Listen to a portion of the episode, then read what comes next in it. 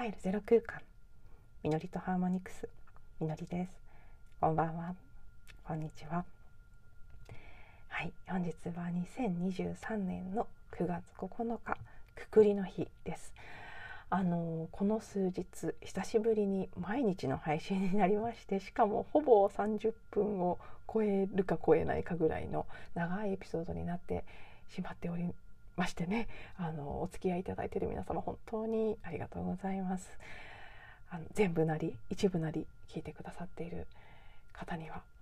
本日くくりの日にふさわしくこの一連のエピソードの完結編的な位置づけでお話ししたいと思っております。あのそうですね。振り返ると828ネガティブ思考に隠された一番見たくないものというタイトルの音声ですね。こちらが、えーと、シャドウというものについてお話しした音声になるんですけど、うん、ここから始まって一連のですね私がサウンドヒーリングカンファレンスのプレゼンテーションをしてみないかというふうにオファーを受けたことに関連してそこから気づいたシャドウのことであったり自分の信念いろいろなねもう手放してもいい信念のことであったりいろんな自分に関する勘違いについてだったりいろいろ気づいたことがあったのでそれらをお話ししてきたのが829話30話に続くエピソードでした。なんだかんだ一連のシリーズみたいになってしまいましたけど。はい、えー、そう今日は完結編ということで。実は今日の音声は、えー、3回目の録音になります。最初は829,832つのエピソードを録音した9月7日の夕方でしたかね。夜だったかな。あの録音をした後一度出かけてでそこの過程でなんとなくまた新たにバババッと入ってきたものがあったので夜829と830の補足的な位置づけで1回目録音をして。でも寝て起きたらまた新たな感覚になっていたので昨日ですね9月8日関東地方はザーザーと朝雨が降る中雨の音と一緒になんとなく録音したくなって撮ったエピソードがあってそれはねもう1時間近く55分44秒っていう ゾロ目で、えー、撮り終えたものがあって今日はそれを出すつもりだったんですけど朝の時点で少し聞き直してみたらもう昨日がかなり深いプロセスが起きる一日だったこともあってもう全然今日のエネルギー感とそぐわなかったんですね。なので、まあ、せっかくね30分と1時間とそれぞれ取った。けれども両方没にしようと決めまして今日3度目の正直で取り直しているということです。そして昨日の夜の時点でだいたいお話ししたいことをメモしておいたんですけどメモだけで A41 ページ半ぐらいあるんですね。なのできっとこれはまた30分は軽く超えてくる。もしかしたら1時間に迫るぐらいになってしまうのかもしれないなという予感がしているんです。でその場合大体私はね2話に分けたりするんですけどちょっと今回はもうすでに何話にも分かれているということと今日がくくりの日ということで完了にふさわしい感じがするのであえて時間がどんなに長くなったとしても1話のまま出したいなと話し切って出したいなと思っています。で代わりにというか 明日は一日お休み配信お休みする予定ですので、はい、もし長すぎて一気に聞けないわと思われる方は2話に2話というかね2回に分けて聞いていただいたり早回しみたいな感じで聞いていただいたり 調整して聞いてみてください。はい。ということで。ああともう一つちょっと前置き長くなりますけど。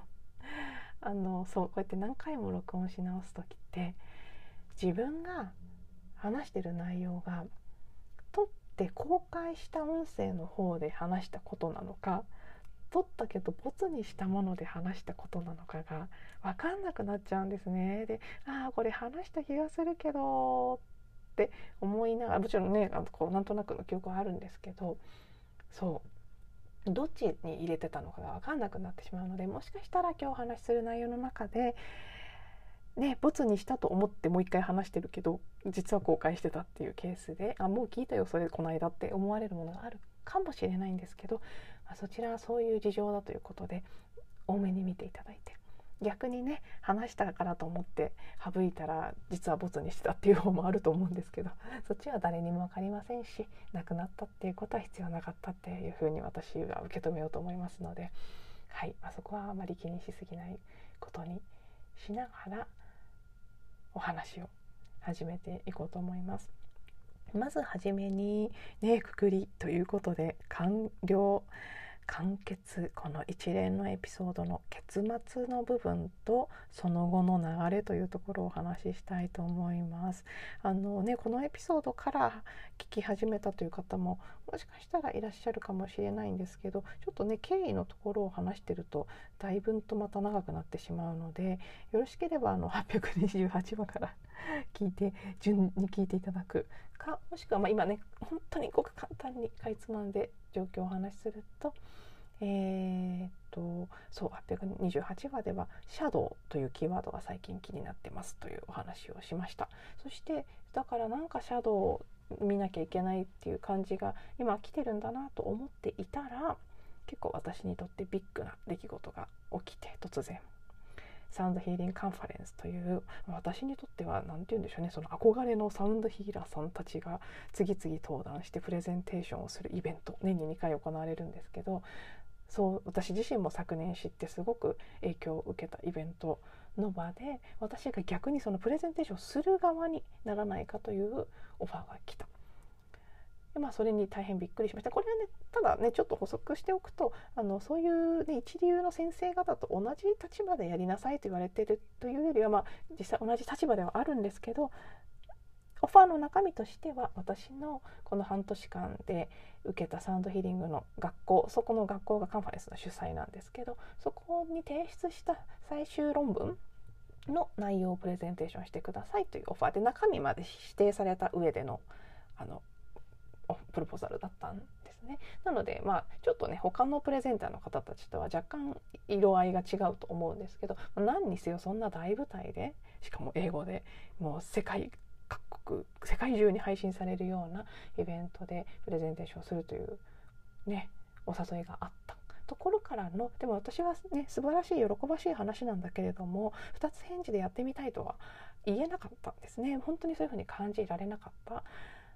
そこからまあそれは自分のどんなブロックがあるんだろうどなんで私はこんなに抵抗しているんだろうというのを見ていく中でうん、自分自身のそれこそシャドウであったりいろいろなネガティブな信念であったり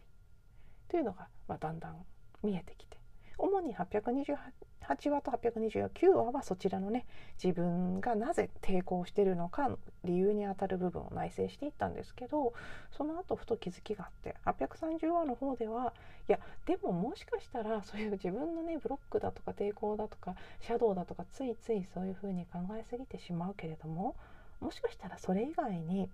何かを私が察知していてやらない方が理由いい理由があるから嫌だって思ってるのかもしれない自分の感覚の方が楽しい楽しい正しい可能性もあるぞもしそう思ってみたらどうなんだろうっていう、うん、また別の視点での気づきについてを830話でお話ししてそして今に至るということですね。その後ですけど、ま、あの簡単にまず結論から言うとお断りしました。理由は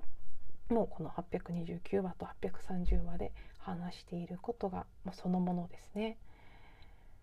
うんやってみた方がいいかなっていう思いはたくさん出てきたんですけどこれを断っちゃいけないんじゃないかという思いですね。どっちかっていうとやりたいというよりもやらなきゃいけないのかもっていう思いが強くって脅迫観念というか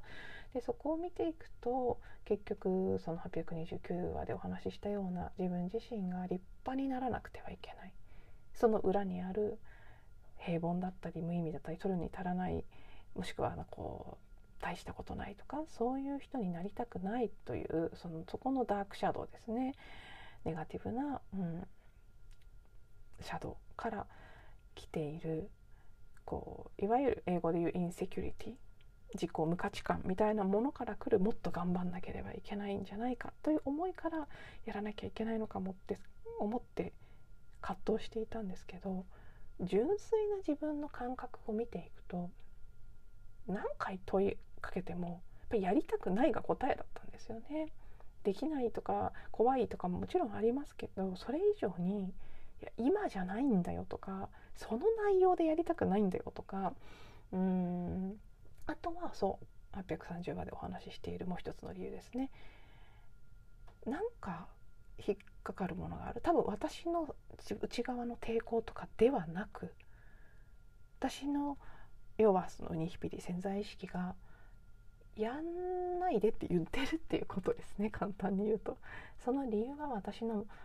潜在意識にはわからないけれどもマインドの部分で考えるとすごくいいお話やってみた方が良さそうって見えることなので聞いてくださってる方たちの中にもやってみればよかったのにって思われる方もたくさんいると思うんですね。でもなので私もすごく葛藤したんですけど断った後もとてもね断ったことは怖くなって昨日は本当に午前中は特に寝込むぐらい苦しかったりもしたんですけどでも今それも一通り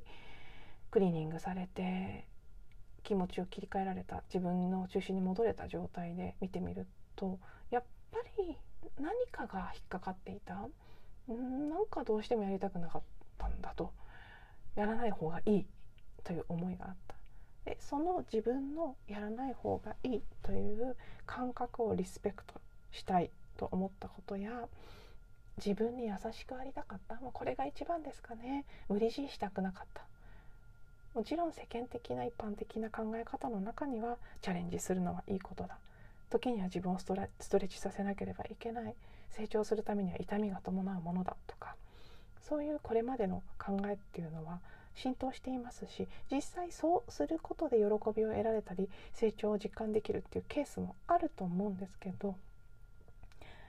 なんとなくですけど私にとっては少なくとも今回の私にとっては一般論がどうであれ私が自分の感覚に従って自分を守ってあげること頭が言っているやった方がいいとかやんないと台無しになるんじゃないかみたいな恐怖に駆られて動くのではなくあるいは誰かの期待に応えようとするのではなくとにかく自分を最優先にして自分がやりたいかどうか自分が心地いいかどうか別にそれでやらなかった結果うーん臆病者と罵られようがもったいないって言われようがチャンスを逃そうが何であれ？その未来の逃すチャンスのことよりも今私が私を大切にしてあげることの方が重要だというふうに感じたんですね。なのでまあねそう自分にとって今はタイミングじゃないということを改めてお伝えして、えー、あとねそれをもちろんクリーニングしながらやっていましたしここ最近の傾向から言ってこれは一つ前のエピソードでお話ししたことでもあるんですけど引っ越し関連の一連のことを通して見えてきたのはやることになってれば断ってもやることになるんですよ。何らかの形で。そしてやめることになっていればやると言っちゃってもやめられるようになるんです。引っ越し業者さんであれこれから引っ越す物件であれ全部そういうふうに動いていったんです。6月のカリフォルニア行きのこともそうですね。やめようとしても行くことになってれば何らかの形でそういうお知らせが来て行くことになるやることになる。なので今回もお断りのメール2回書いたんですけど2度目を送った時にこれで何か説得されたりとかスッといかないようであればまたその時に考えようと思って一旦自分の気持ちをただ正直に伝えたんですね。そしたらシンプルに OK って返事が返ってきたんです。でそれで終わったんです。なので、まあ、もちろんねその後もクリーニングを続けてますからこの先どうなるか分かりませんけど一旦自分の中では完結していてあこっちでよかったんだ。やらやることになってたらきっとそれでねもう一押しあったと思いますからそうじゃないということはこれでよかったんだって思えたんです。でもその後昨日の午前ですねさっきもちらっと言いましたけどぐわっとね激しく後悔や恐怖が激し、ね、出てきてそうほぼ寝込みました。具合が悪くなるぐらいぐるぐるっとすごいね不安恐怖後悔あ台無しにしなんか大変なことしてしまったのかもしれない。すごい私は間違えたのかもしれないってその間違えた間違えて大事な選択をこうね台無しにしてしまったっていう感じの恐怖ですねこれはもう私にとっては本当におなじみのものでいろいろなもうお題を変えて何回も感じたことのある感覚なんですねこれは。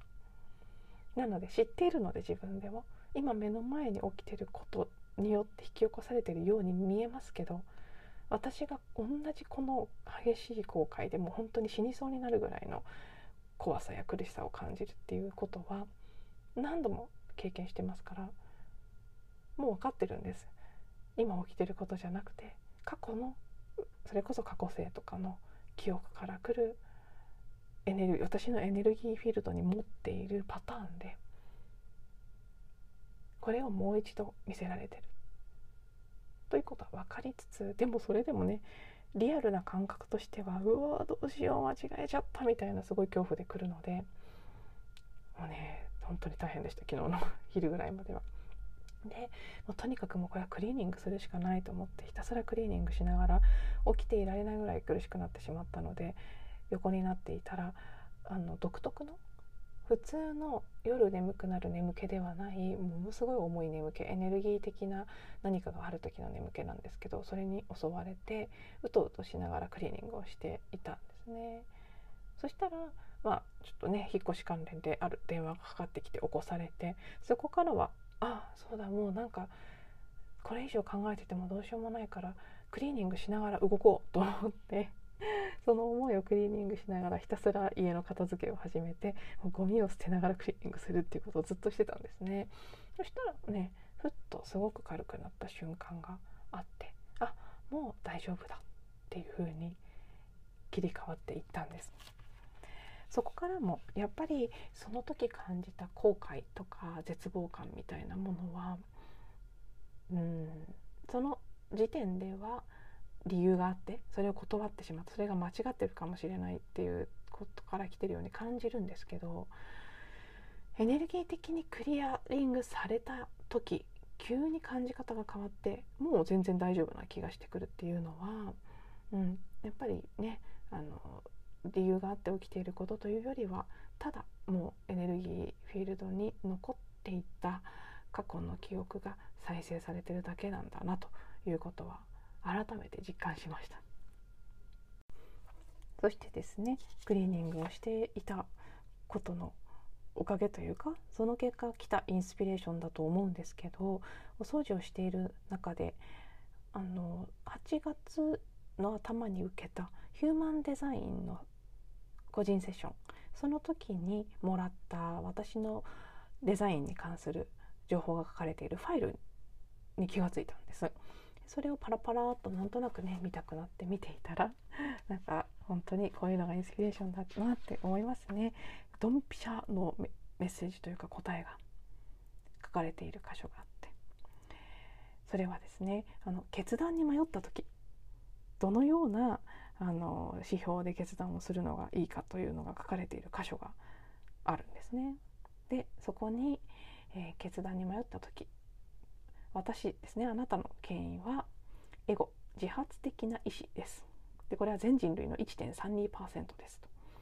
あなたは個人的な意思で自分から決断する人です。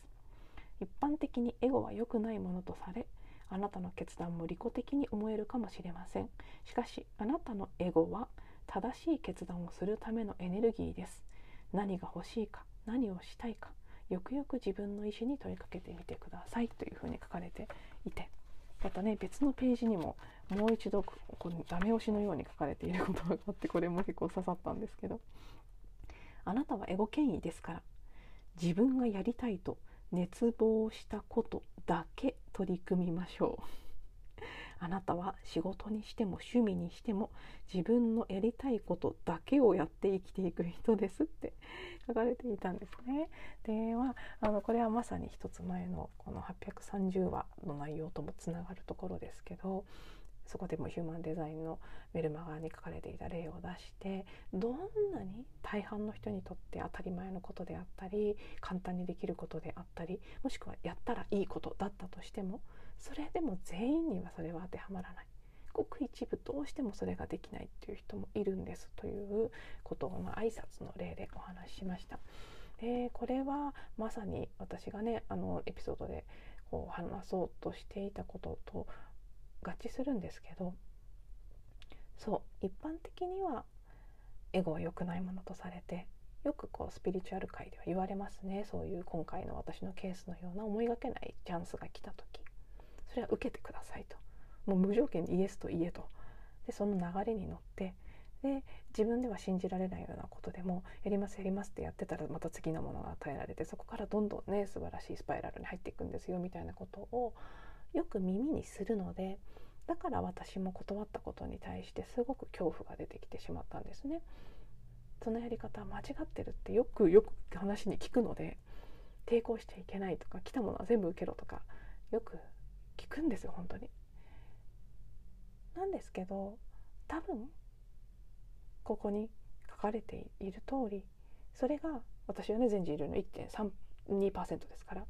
リアルに本当全人類の99%の人にとって来たチャンスを全部イエスって言って受けるのが成長のための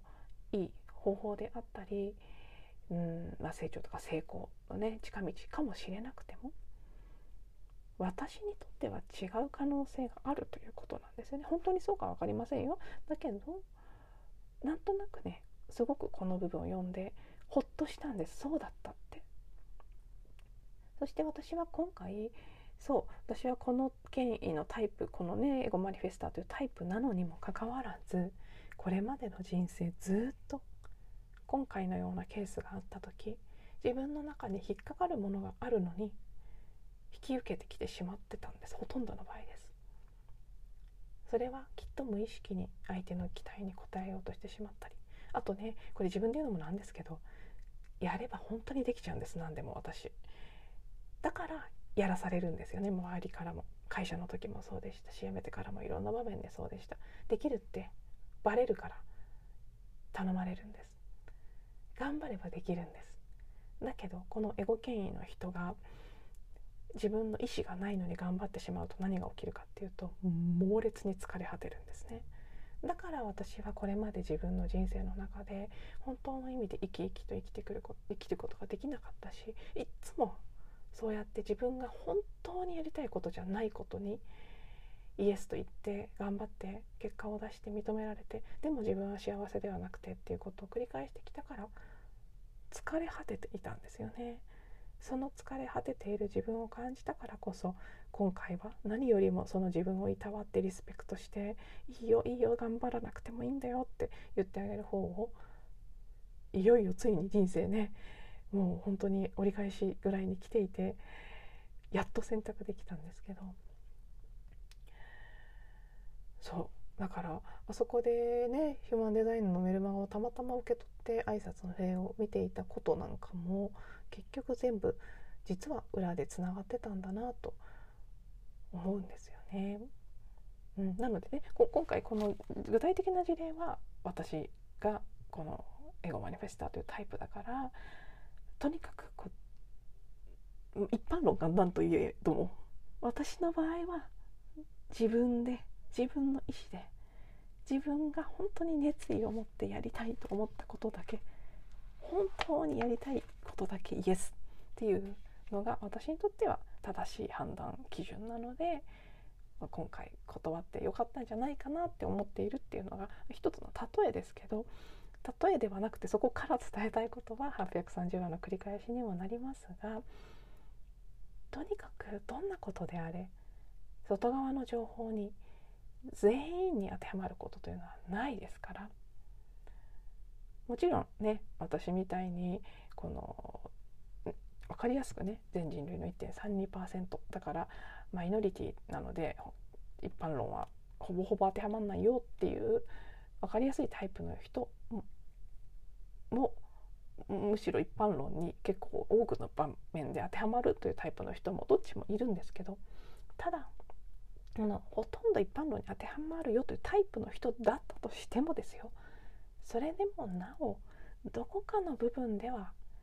その人にとってユニークなものがあるはずなんです。なのでもちろんねその一般論の情報が役に立つ部分もありますけど外側から来るいろいろな教え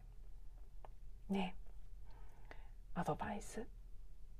何かタロットのリーディングであれそのリーダーさんが言う言葉であれ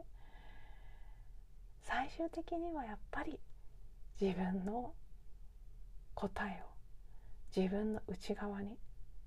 自分の、ね、潜在意識をニヒピリと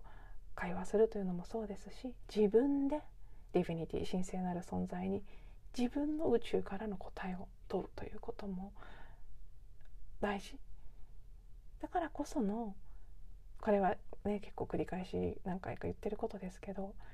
教える側に立つ人にとってもこれは私自身がいつも思ってることですけど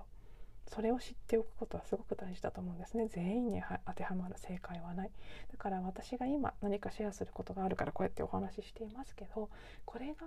全員に当てはまるわけではないって。それを分かった上で話す側は話す必要があるしだから私が好きだなって思うもの例えばオーラソーマとかオーラソーマもあのコースの最初にティーチャーの言うことを聞かないでくださいっていう注意事項があるんですね。面白いですよね。そして最も偉大な教師は自らのうちにいるということを繰り返し言われるんです。本当にねそれ以外の学びも私が好きだなって思うものはほぼ全てほぽのぽのもそうですね。クラスの中でなんか質問こういう場合はどうしたらいいんですかとか質問するとそれを聞く相手はあなた自身ですって答えられるっていうのがよくねあの動画なんかでも出てますけどそうなんです。でもこれは私はすごくこだわりがある部分で一種のセルフエンパワーメントですけど誰にでも伝えたいこと、うん、なので今回は私自身がある意味分かりやすく、うん、一般論を私自身もある程度こう信じていたからこそこういうふうに来たものは受けなきゃいけないんじゃないかと。かそうしないと自分はダメになってしまうんじゃないかとかそういった恐怖が激しく出てきたんですけど仮にそれでですよ成功したり何らかの成長ができたとしてもそれでもやっぱりもっと大事なのは自分の声を聞くことだと思うんです。だから私はこれまでもねそのさっきも言いましたけど会社員時代も今回と同じような感じでできるって期待されてるから自分が思ってる以上の機会を与えられるっていうことはたくさんあったんですね。でその度にすっごいいやいや めちゃくちゃいやいやいやあの断ったこともありますよでも断ってもやらされるってこともありましたしでややりながらやったらできるので確かにやったらできたっていう体験は繰り返していくんですけどやってみてできたところでその達成感や満足感は私を幸せにしてくれないということももうねもうこれでもかってぐらい繰り返してきて今ようやく分かったんですね。これでもかって繰り返してきたのに今ようやく分かったんですけど今回のケースで。でもね思い返したらあこういうこと何回もやって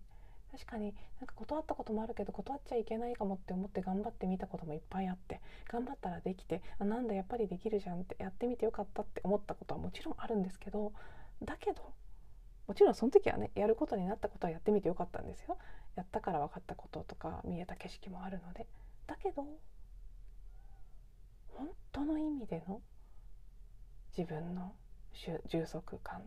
喜び幸せにつながったかっていうとうんっていう感じだったんです。なので今回はもう初めてと言ってもいいぐらい私はこのヒューマンデザインの言葉で言うならば自分のデザインを生きる。自分らしさというところを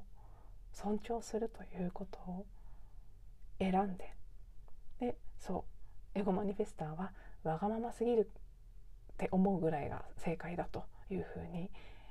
ヒューマンデザインについて初めて知った時から聞いていたんですね。なんですけどエゴマニフェスタっていうのは結構いい人タイプが多くってそのわがままが苦手なんですよね。不思議なものですよね。それをしなきゃいけないデザインなのにそれができないってもう私もまさにそうですけど。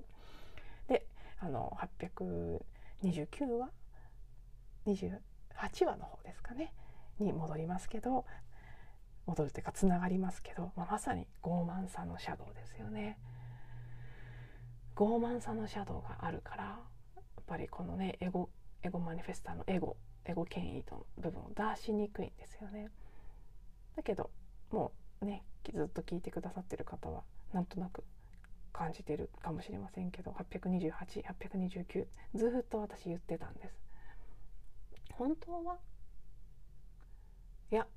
今じゃないんでとかいや今気分じゃないんでとかああの今忙しいんでとかね。なんかあの私のタイミングじゃないからすいません。すいませんですらない。しかもその内容別に私やりたくないんで。っていう本音が一番だったかもしれない。あるいはねそのオファーの仕方の部分でもうんまあ、もちろんね時間的な猶予がこれが十分なのか不十分なのかっていうのはなかなかこう判断はできませんけどでもちょっと急だなっていうのもありますしそういう意味でリスペクトが十分あったというふうにも思えない。なんなら数合わせかもしれないっていううがった見方もありますしね。登壇する人が少なくてじゃあもう生徒にやらせちゃえみたいになってるのかもとか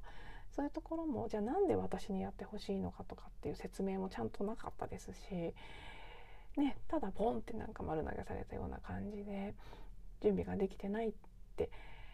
言ってもこう何もそこに対するケアがなかったこととかそういうのが「いやそのやり方じゃ嫌なんですけど」とか もうね本当はそのわがままな部分があるんですよね。でも出せない。これをそのね傲慢な部分を見せたくないがゆえに私無理なんです怖くってみたいな方を全面的に取り出してしまう癖そういうパターンにも自分で気づけて。だけど最終的にはいやただ単にのね私が自分からやりたいって言ったことでもないですから今回。全然英語マニフェストターとしては GO じゃない GO サインじゃないですよね。タイミングも内容もなんか何もかもがこう一方的に与えられたもので。もちろんそのカンファレンスそのものは素晴らしい。舞台だと思ってますけどだからといってそなんかそのカンファレンスでできるなら何でもやりたいですとかいうことではないんですよ。エゴマニフェスターの私としては私なりのこだわりがありますからタイミングにしても内容にしても準備にしてもそこを邪魔されたくないというかこう満たされたくないみたいなものがあってそこにこだわっていいんだっていう許可を初めて自分に出せたっていうのが私にとっては大きな大きな学びであり成長の機会になりました。でもちろんあとねあのこれをやりたいかやりたくないかということとはまた別にのそれを今回のカンファレンスの件を引き受けてしまうとできなくなることの方ですね。今回引っ越しに関して今の住んでいる家あるいはそこにある持ち物と丁寧にお別れをしたいという思い。そして新しいお家の準備もそのお家と対話することも含めて丁寧にやっていきたいものね家具とかの準備も雑にやればもちろんねしっかりタイムマネジメントして全部やるんだって決めればできると思いますけど私はそれはしたくない。なのでこの私にとってより自分の自発的な意思があった部分はそっちなんですよね。今はこれをやりたいんです。私なりの納得のいく十分丁寧なやり方で。私はそこにこだわりたいんです。邪魔しないでくださいっていうことですよね。はい、なのでね、まあ、そんな言い方はもちろんしましませんでしたけどでもそれを自分にこう自分の中でそういうふうに思うことが、うん、できたことはすごく私にとってお祝いだなと。まさにこのくくりの日にふさわしい。これまで長い間自分ではない自分のデザインにはふさわしくない、ね、自分の意思よりも周りの求めに応え応じてしまうとか自分の意思がないのに頑張ろうとしてしまうっていうことを繰り返してきた。でもそれをついに終わらせて最後最後本当にねさっき読んだやつですけどもうねあなたは何でしたっけ？嬉しいですね。自分がやりたいと熱望したことだけ取り組みましょう。自分のやりたいことだけをして生きていく人です。っていうところに切り替わる。そのある意味 間違った生き方をくくって新しい世界にその線をつなぎ直すということをできたのかなという感じがしますね。ちょっと今パッと見つけられませんけどどこかにねあの前半の自分は間違いばかりみたいなこと書いてありましたよ。ね、あの2023年10月からこのこのこの時期は本来のあなた自身を取り戻す時期ですっていうふうに書かれていてここから人生の後半戦なんですよね。うん、どうやらあの20代30代ぐらいまでは間違いだらけだったらしいですね私は。はい実際そうだったと思います。なので今日あのそうそう今日のことを言うと文京区の白山にある白山神社白山神社ですかね神社の方の名前はお読みかく読みかちょっと正式名称分かりませんけどくくり姫が祀られているところに行って、えー、この自分の中の古い生き方の終わりと新しい生き方の始まりを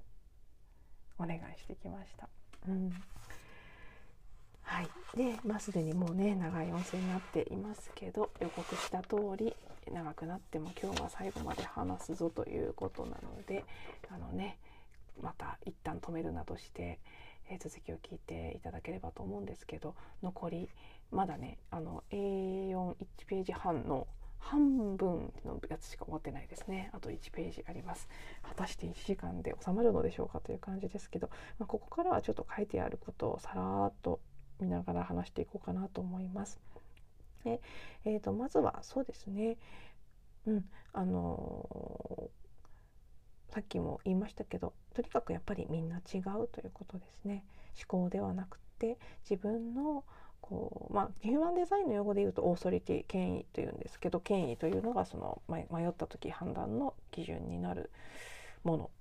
のことなんですよね。でこれは人によってタイプが違うんですけどこれはどのタイプかというのを自分が知らなきゃいけないということではなくてもちろんね興味がある方はヒューマンデザインのことを学ばれたりあのセッションを受けられたりするのも参考にすごく役に立つと思うんですけどでもそういうことではなくてそれはやっぱり外側のねことを鵜呑みにしてしまうこととある意味一緒になっちゃうのでそれをするかどうかということよりも、うん、あの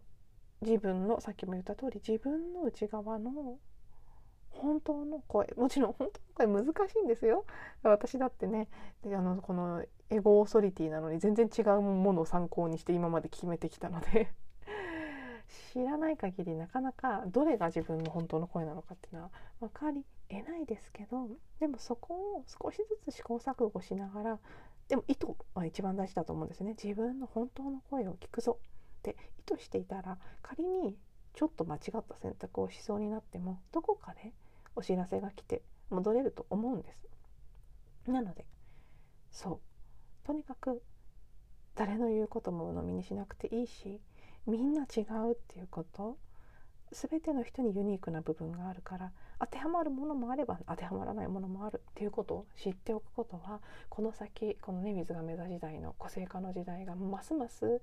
加速して広がっていく中で誰にとっても大事になってくると思うんですね。はい、それがまずこう私が今回のプロセスを通じて自分自身が深く再確認したのでお伝えしたいことの一つ目です。それからもう一つはこれもね、まあ、私の個人的なことでもありつつ当てはまる方も一定数いるかもしれないのでお話しするとあの今回これは引っ越しに関してもすごく強く感じている部分なんですけど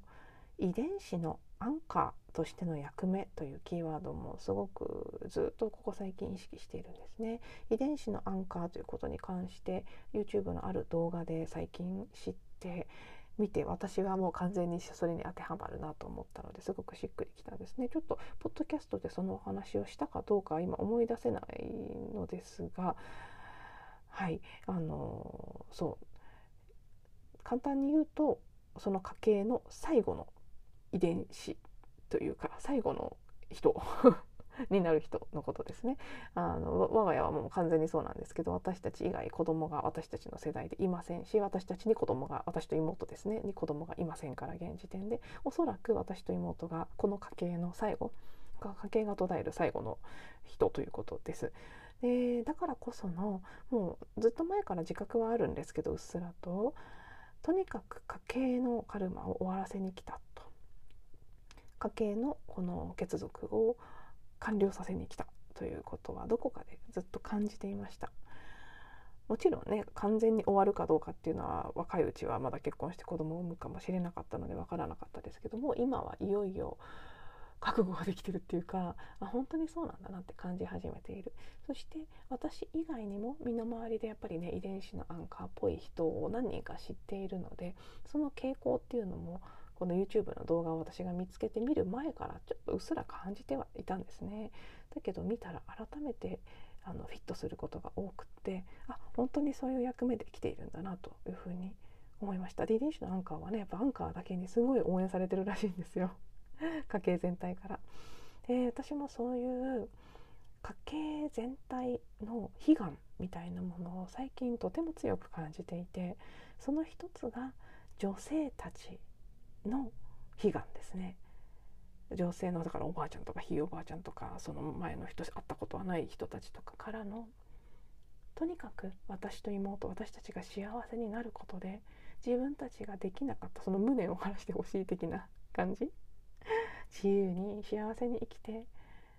そして私たちが解放されることで家計の過去まで遡って全部が癒されていくということなんですよね。アンカー終わりは始まりと一緒なのでアルファとオメガは常に一つですね。なのでこのアンカーがこれまでの鎖から解放されると過去にわたって全員が癒されるということが起きるみたいなんです。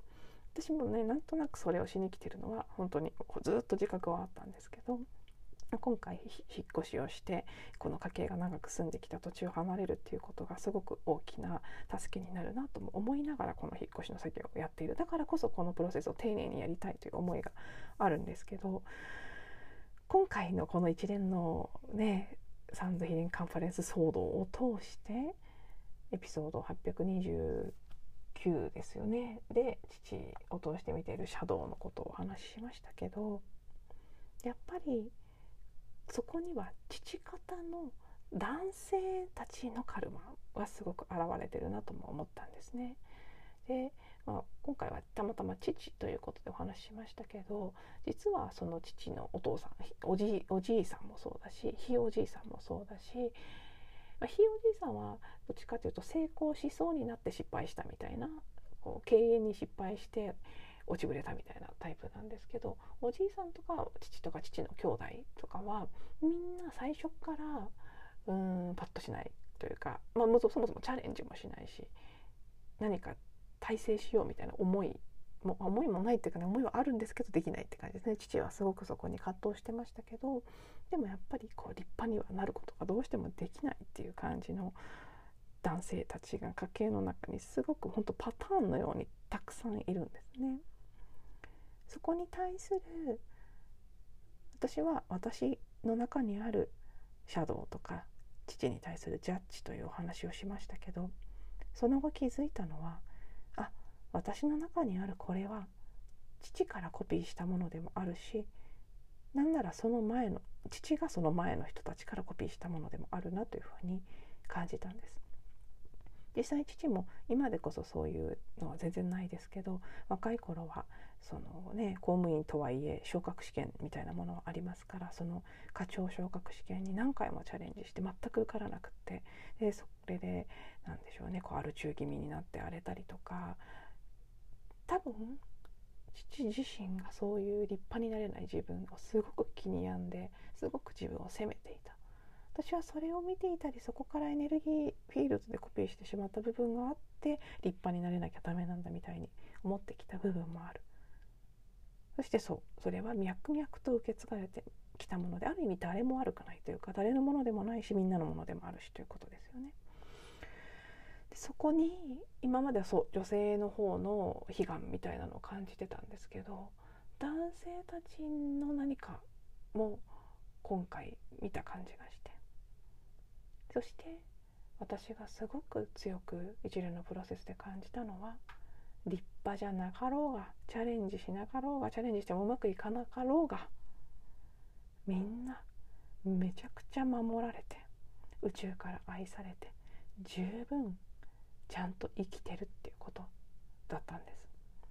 人間目線で見たら出世してないとか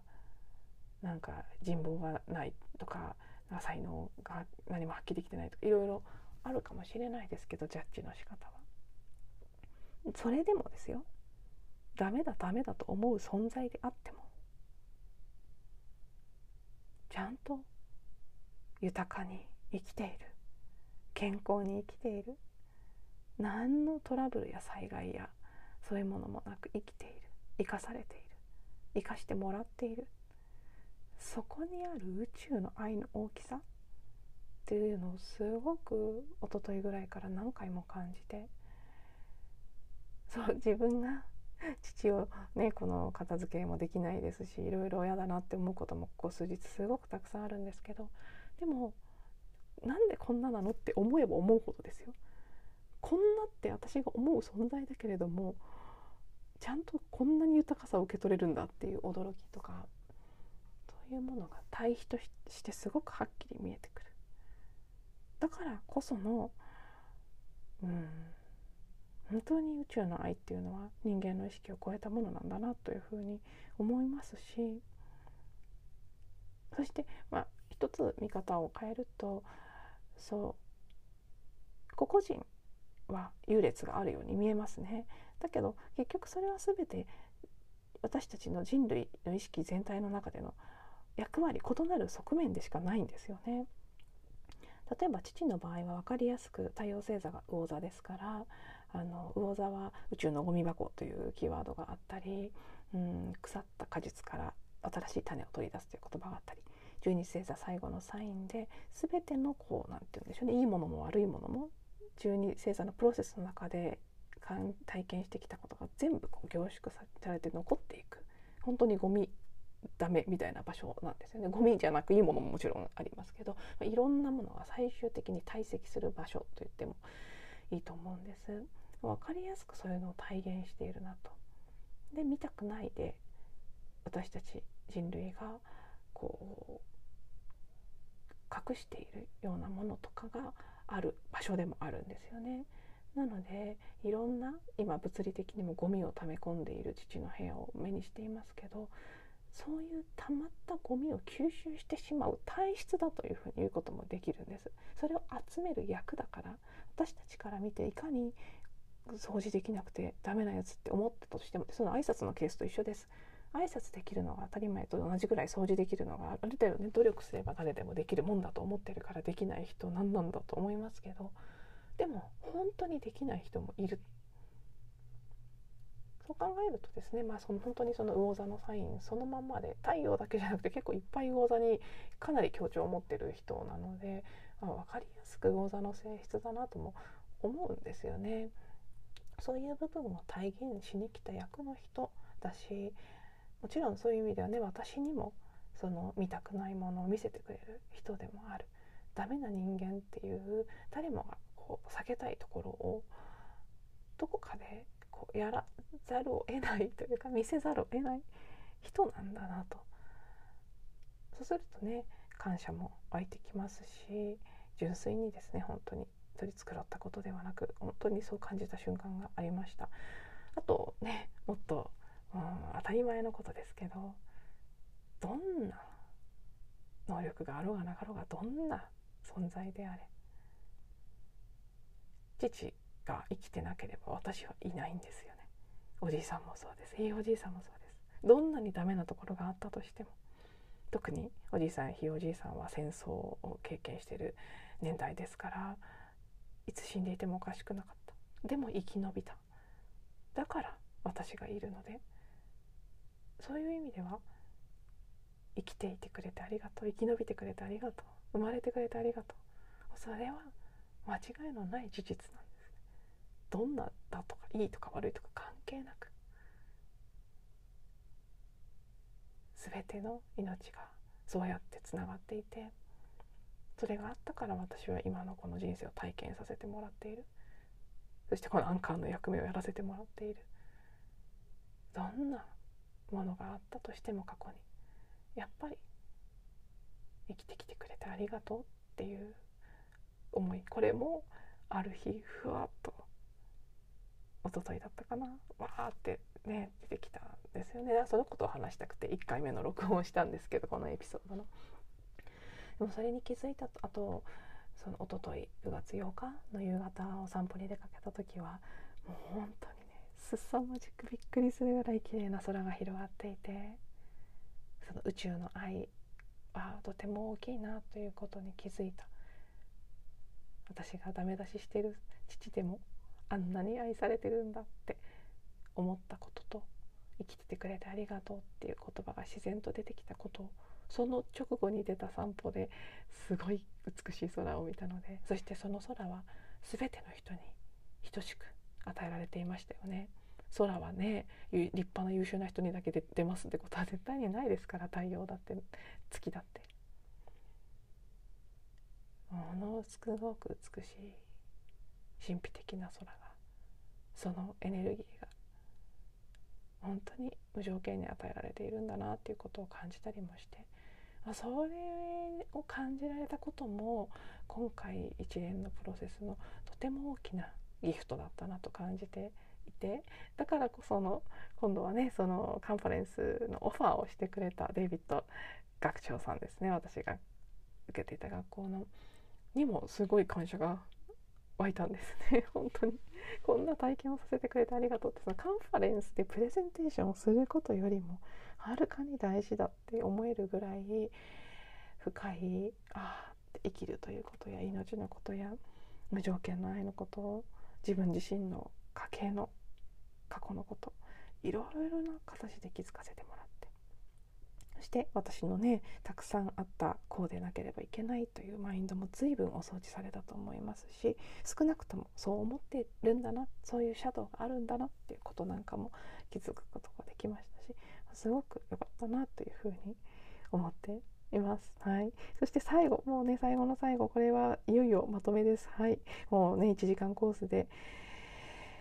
申し訳ないんですけど、これも大事なメッセージだなというふうに感じるので付け加えさせてもらうと。これからの世界ということですね。最近お話ししていることの繰り返しになる部分もありますけど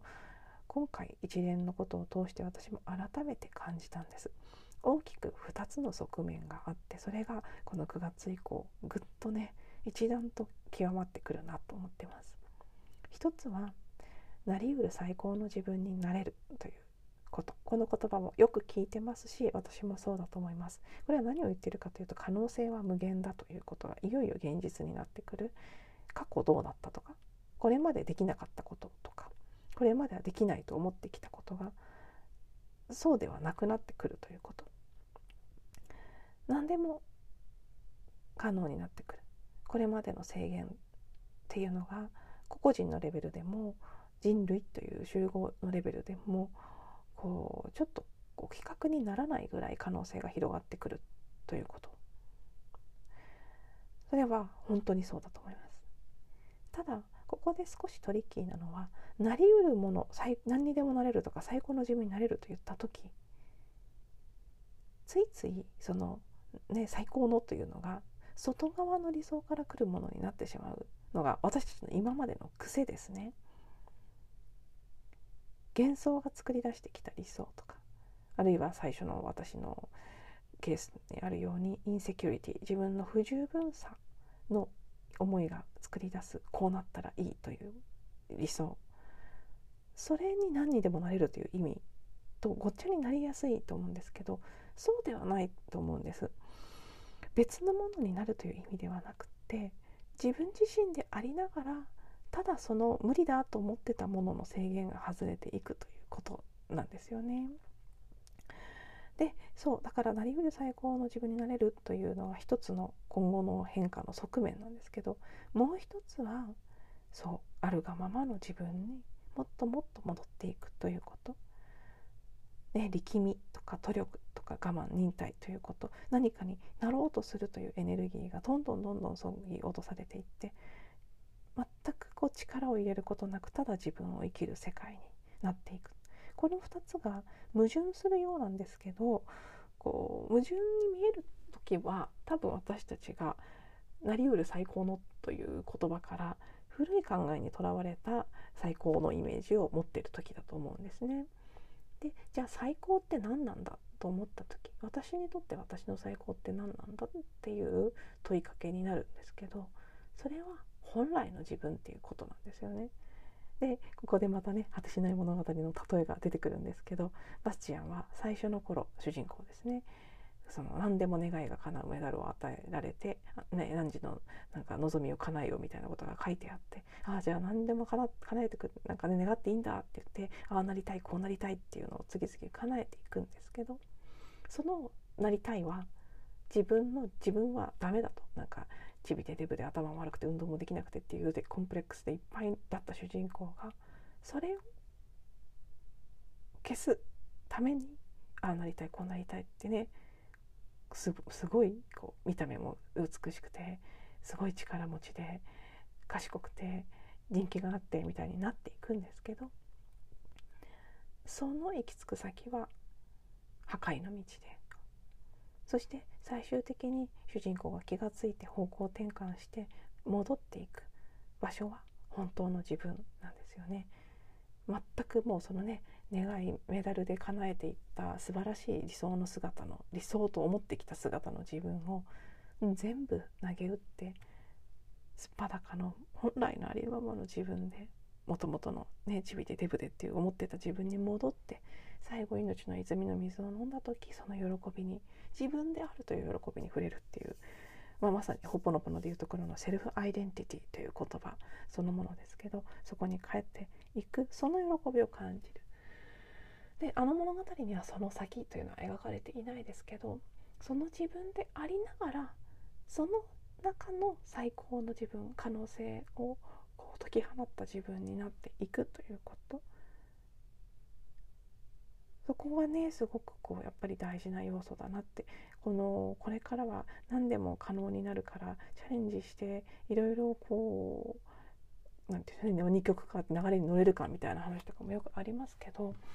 そういう言葉にとらわれてしまうと何かこう特別なものにならなきゃいけないんじゃないかとかすごくスペシャルなことが起きてミラクルなことが起きてなんかとても成功した感じにならなきゃ流れに乗れてないんじゃないかとかって思ってしまうことも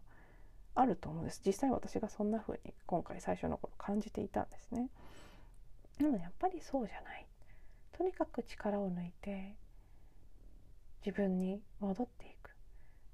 その中で本当に自分ありがありのままのあるままの自分でできたはずなのにできないと思い込んで閉ざしたものがあったとしたらそれらはもう解放することができるということですよね。でもそれが何かを知ることは多分できないですしマインドでは。ましてや本当に思い込んできたこれが理想というイメージとは違うことが多いんじゃないかな、まあ、違うっていうかねその本当の自分の姿での可能性っていうのもどこかのレベルでは感じてると思うんですけどとこう見えにくくなってたりするケースは多いんじゃないかなと思うんですよね。うんまあ、それが最後のこうまとめ的に私が感じるこれからの世界として見えている大きな2つの変化ですね。そしてはい最後このね9月9日くくりの日あ私は私自身は宣言のようなものですけど最後はこれまでの何かになろうってどこかでずっと力んでた？そんなつもりはなかったけどやっぱりそうだったんだっていうその力んでいた自分とかそれがゆえに自分に十分優しくできていなかった自分を完了させて卒業して。うん。新しい本当にね力が抜けて あるがままの状態でただこう喜びとね楽しさとうん生き生きさと命の充足感みたいなものを選択して生きていく。人生とシフトしようと思っていますしもう誰の言うことも聞かないぞって 思ってます。私は多分ねそれぐらいに思っといてちょうどいいっていうか多分そうなんです。もう聞きすぎちゃうので聞いちゃダメなのに聞きすぎちゃうのでもうこの先は誰の言うことも聞けませんって 思っていこうかなと感じているということとあとねこれ最後の最後もう一つだけ付け加えさせていただくと私が昨日おとといでじゃあなりうる最高の自分って何だろうっていうのを自分に問いかけた時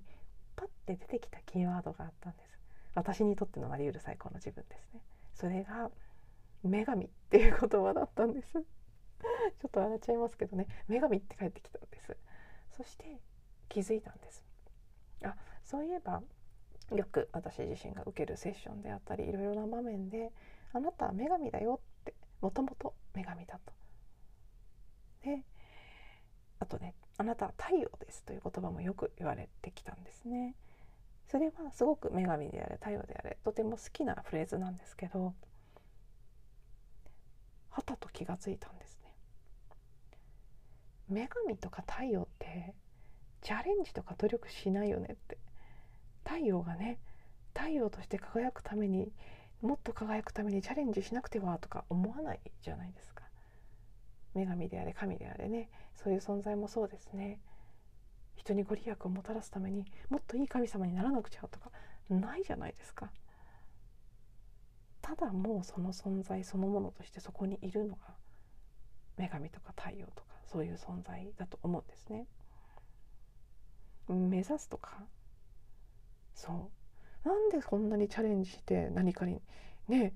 なんかそうあの今までって「あなたは太陽です」とか言われるとあそうなんだ。じゃあもっと輝けるようにならなきゃって思っちゃってたんですね。自動的に。例えばそのもっと SNS とかで発信しなきゃいけないのかもしれないとかもっと今回のカンファレンスもそうですけど目立つ活動をしなきゃいけないのに逃げてるからダメなんだ。本当はそうなのにそうなれてないって言われてるような感じがしてたんですけど今回急に思いましたね。いやそういうことじゃないねもうただそうなんだと。これはねフレーズは人によって違うと思います。しっくりくる言葉は。でも、まあ、ここでは私の例えで女神とか太陽とかそういう言葉を使うともうそうでただそうで頑張ってそれになろうとかそれである自分を頑張って見せようとかそういうことでもなくそうですよねって。そうなんです。その自分に本当に腹からつながって生きていく。そうした時そう輝こうとか思わなくたってきっと勝手にその必要な輝きが放たれてどこかでそれを役立ってくれる人がいるし誰かがそれを見つけてくれるし輝こう輝こうとすることはむしろその輝きを弱めていたのかもしれないっていう。輝こうっていうかなんか輝こうともしてないですね輝かなければいけないのかもしれないうんみたいなやつですね。そんなそれじゃないよねってなんか急に気が付いて。そうなんです。なので。はい。なんでこんなに本当ねチャレンジしなきゃ努力しなきゃなんか挑戦そうなんか難しいことに挑戦しなければ成長できないとか思ってたんですけどもしかしたらこれは皆さんも当てはまるかもしれないのでよく聞いてみてくださいね。まだこの時間までお付き合いくださってる方がいたら。もう成長する必要なんてないのかもしれませんよ。ねそうじゃないかもしれないしそうかもしれないしもちろんしたい時はすればいいし。でも植物とかもそうです。成長しようとかは多分思ってないですよね。ただ水を飲んで太陽の光を浴びてそうしたいと思うことをしているうちに伸びていっているんだと思うんです。私たちは本当にもっともっとね自然界から学ぶことを思い出していくといいんじゃないかなというふうに今話しながら感じたりもしていますけど。